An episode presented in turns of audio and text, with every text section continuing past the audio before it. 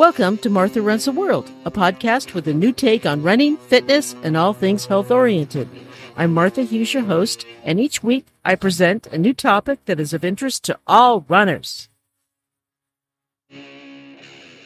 Hi, and welcome to episode 265 of Martha Runs the World.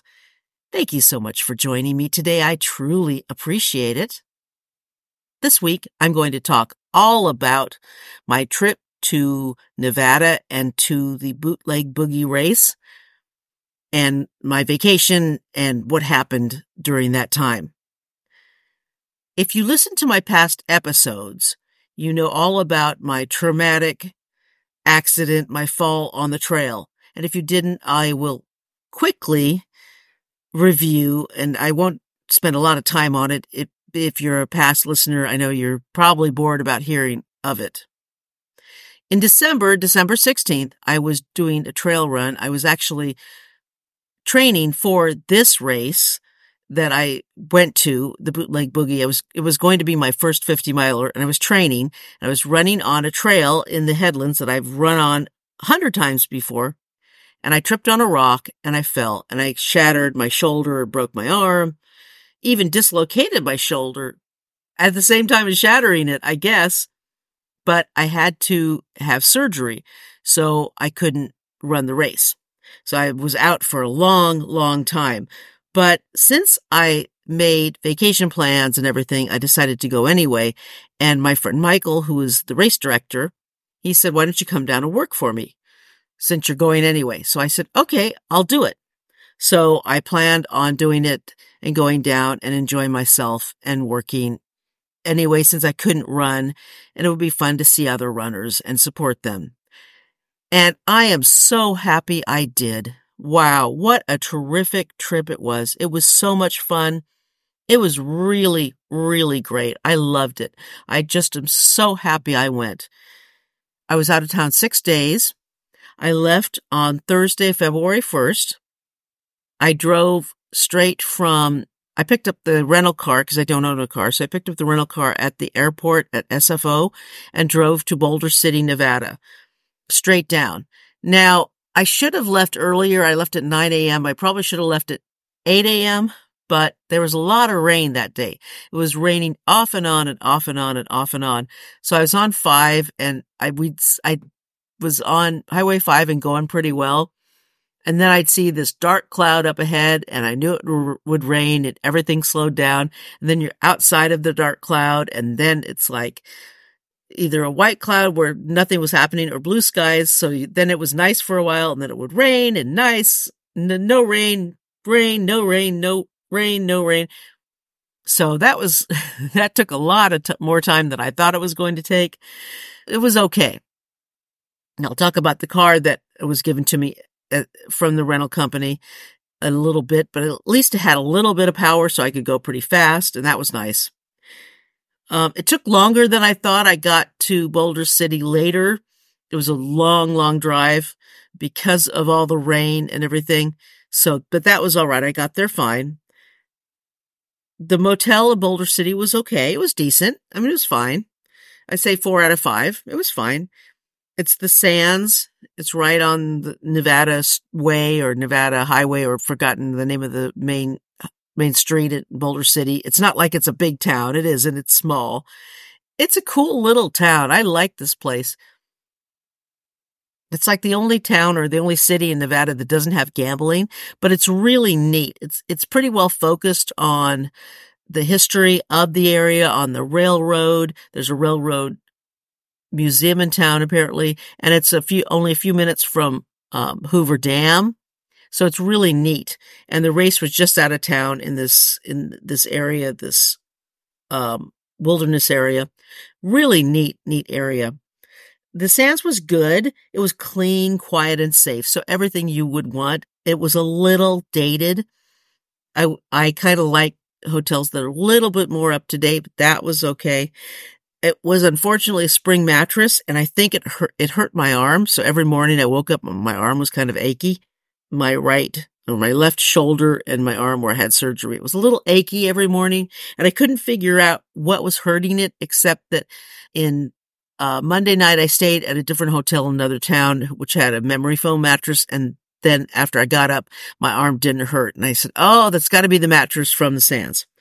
But that was the only thing that I, you, and that it was the mattress and the hotel being a little out of date was the only thing I could find wrong with it. It was just a nice hotel. Other than that, the staff at the Sands were top notch. They were so nice and so pleasant and really, really nice to deal with. I don't know if I'd stay there again if I go back. Well, I'm going to go back and do the race myself next year. Determined. Okay. I worked at the race. I saw how it is. I'm going to do it next year. I really, really am. I'm not sure if I'm going to stay at that hotel again. I'll figure it out next year. We'll, we'll see. Now, the next day was Friday. Friday morning early, I met up with Michael, the race director, early in the morning, and we did a whole bunch of stuff that day. We got things ready. We had to pick up a bunch of stuff, had to load up the, the truck that he had with all the supplies. Just was very, very busy most of the day.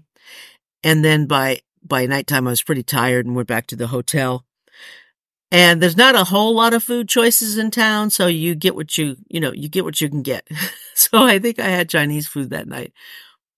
And it was, it was okay. It was all right. Now, Saturday morning, I had to be at the race site at 4 a.m. So that came really quickly. And I'll tell you, it was super cold, really cold.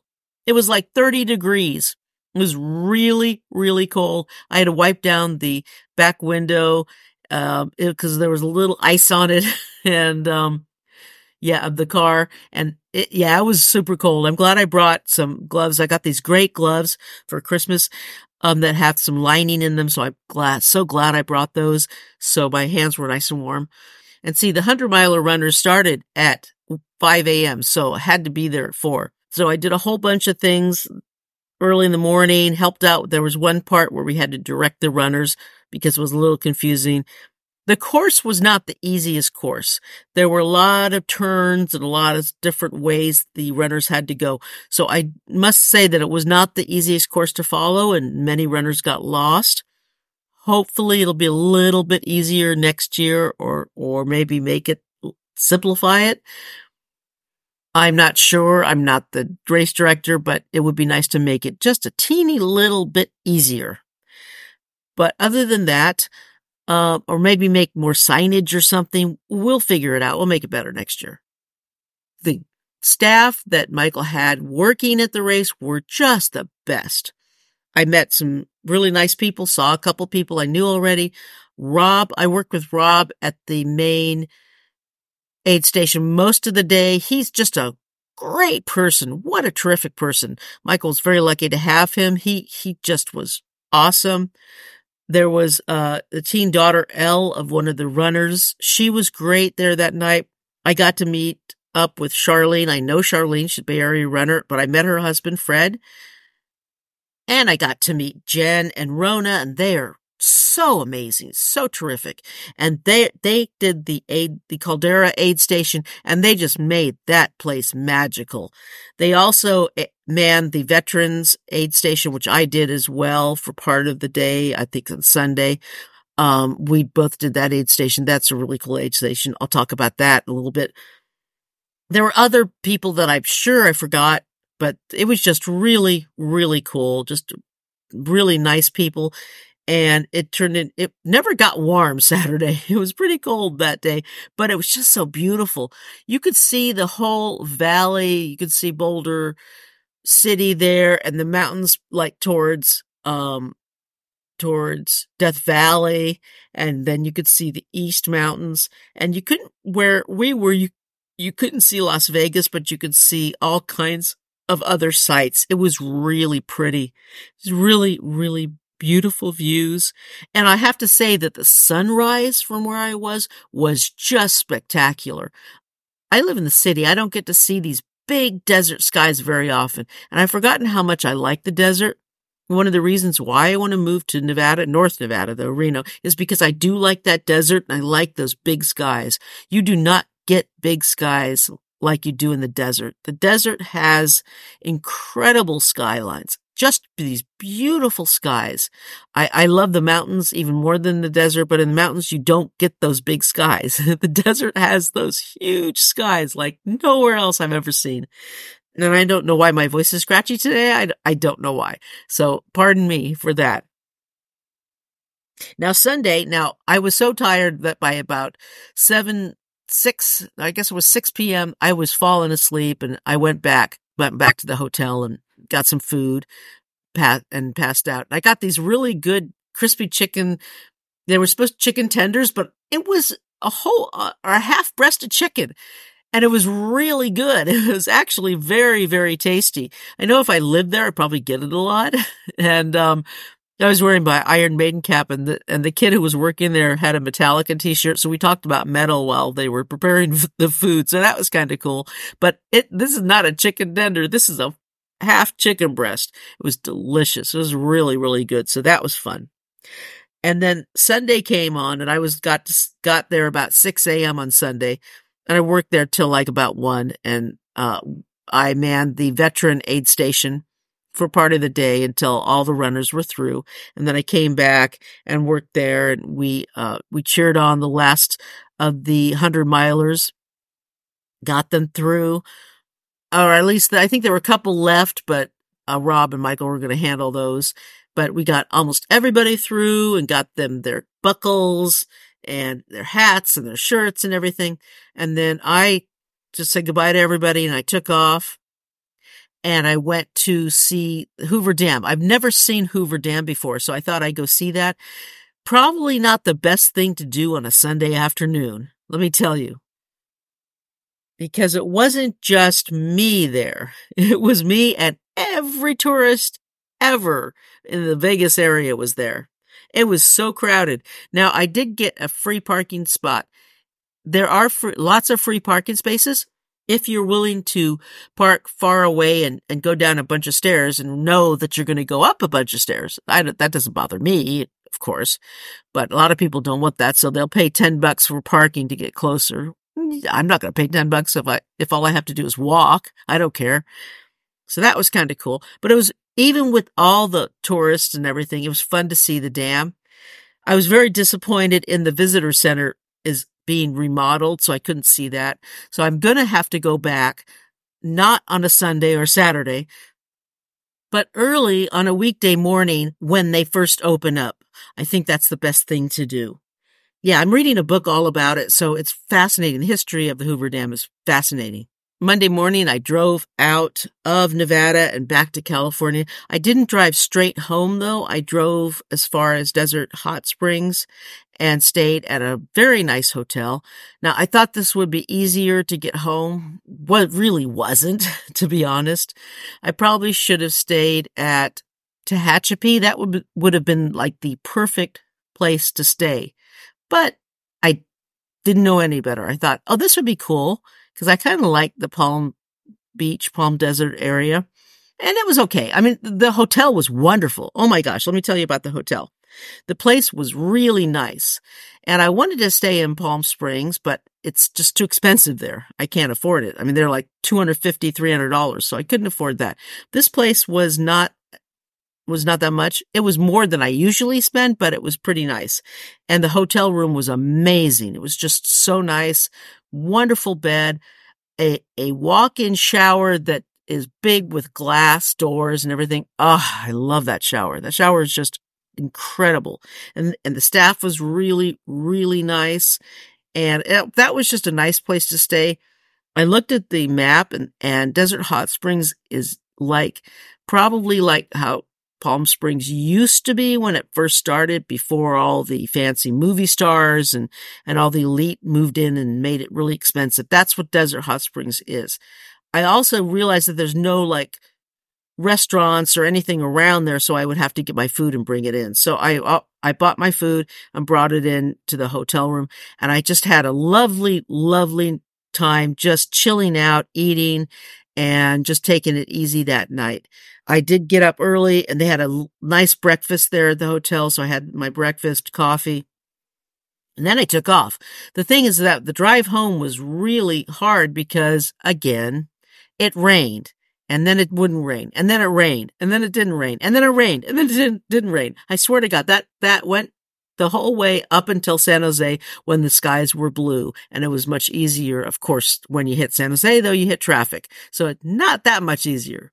Now I, I rent mid-sized cars. I don't rent those te- teeny little crappy cars anymore because the last time I did that was just terrible.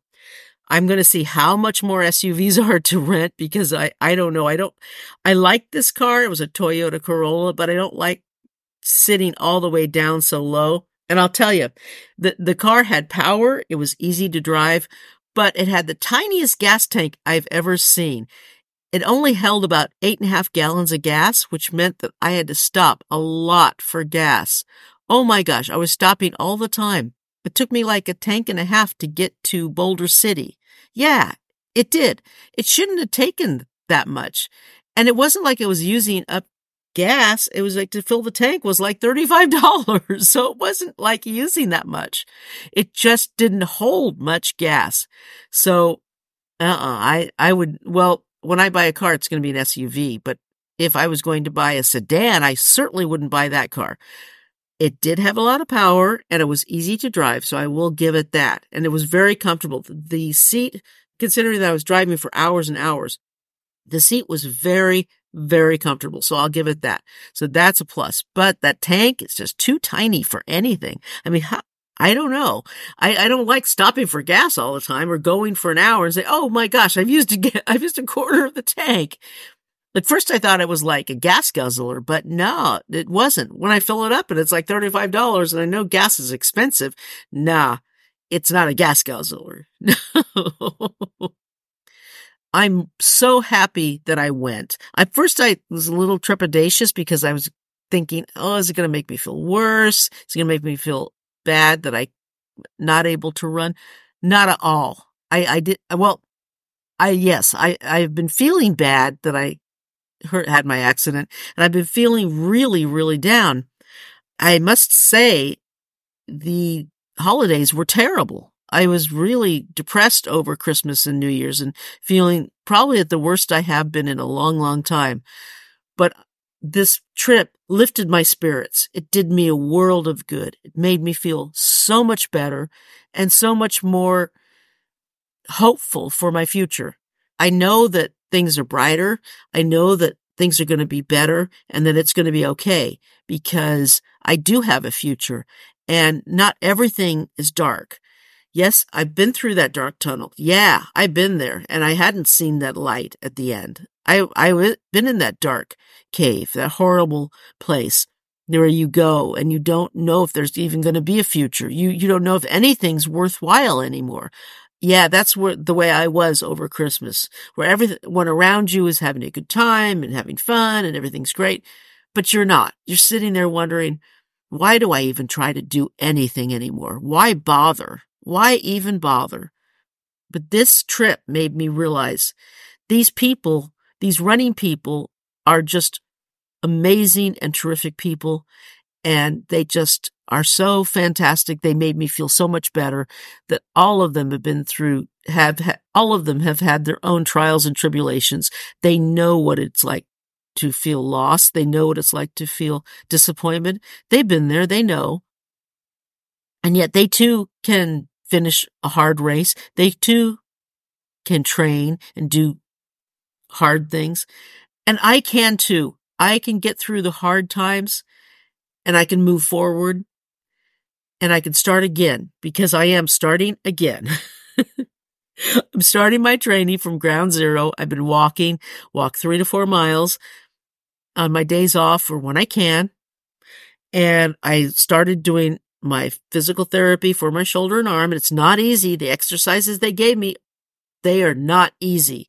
They may seem simple if you don't have shoulder arm problems, but they're not easy for me. They're very, very difficult. So I'm doing them every day.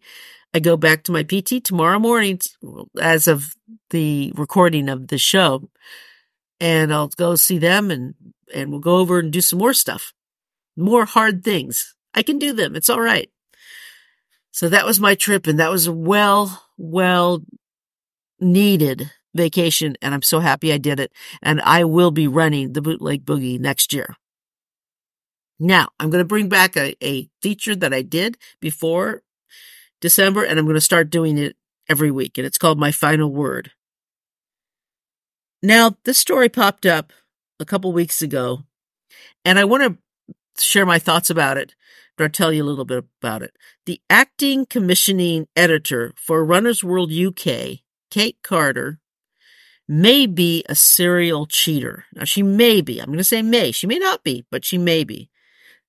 It's not 100% sure that she is, but it doesn't look good for her. She's run all the major marathons and she's a great runner. She's turned in good times. She's not a slacker. She's a very, very fast runner. But this came up because there's a few questionable times and a few questionable, questionable things that she's done. She missed a split in the 2023 London Marathon giving her finish time of one hour, 32 minutes and 12 seconds. And it, that's not an accurate finish time because she missed a split. So who knows what her real finish time is. Before that, she's worn a bib where her bib number was partially obscured and where her Garmin watch wasn't working. Now, that can happen. I've been in a lot of races where the where someone's bib number wasn't showing. And of course, your, your Garmin watch can not work at any time. That happens. But combine those things with everything else that's happening, and then it adds up. It all adds up. One of those on its own, not a big deal. But you combine everything, it adds up. She also claims to have had a missing race chip during the 2016 Berlin Marathon. If that's the case, if you have a missing race chip and you know about it before the race, you go to the help table and get and get that fixed. You don't wait till afterwards when someone asks you about it and they say, "Oh, I had a missing chip." Really? And you didn't do anything about it? Why didn't you fix it then? Why didn't you take care of it before the race instead of using it as an excuse afterwards? It's also been said that she ran the 2023 London Marathon, the same one where she missed the split. She also ran without a chip at, at that one as well. Then she manually, and this is the big one, then she manually entered a GPX time of a race. And the GPX time that she entered in happened to be the the time of the 2019 London Marathon that she previously completed. So if you're going to enter a time manually, you're not going to enter it of a race that you did four years earlier. And you add that to everything else, there's a problem. If that was just the only thing, okay, well, you entered in the wrong time. So you can correct that and then enter in the right time. Or you can say, oops, sorry, I entered the wrong time. This is the right time.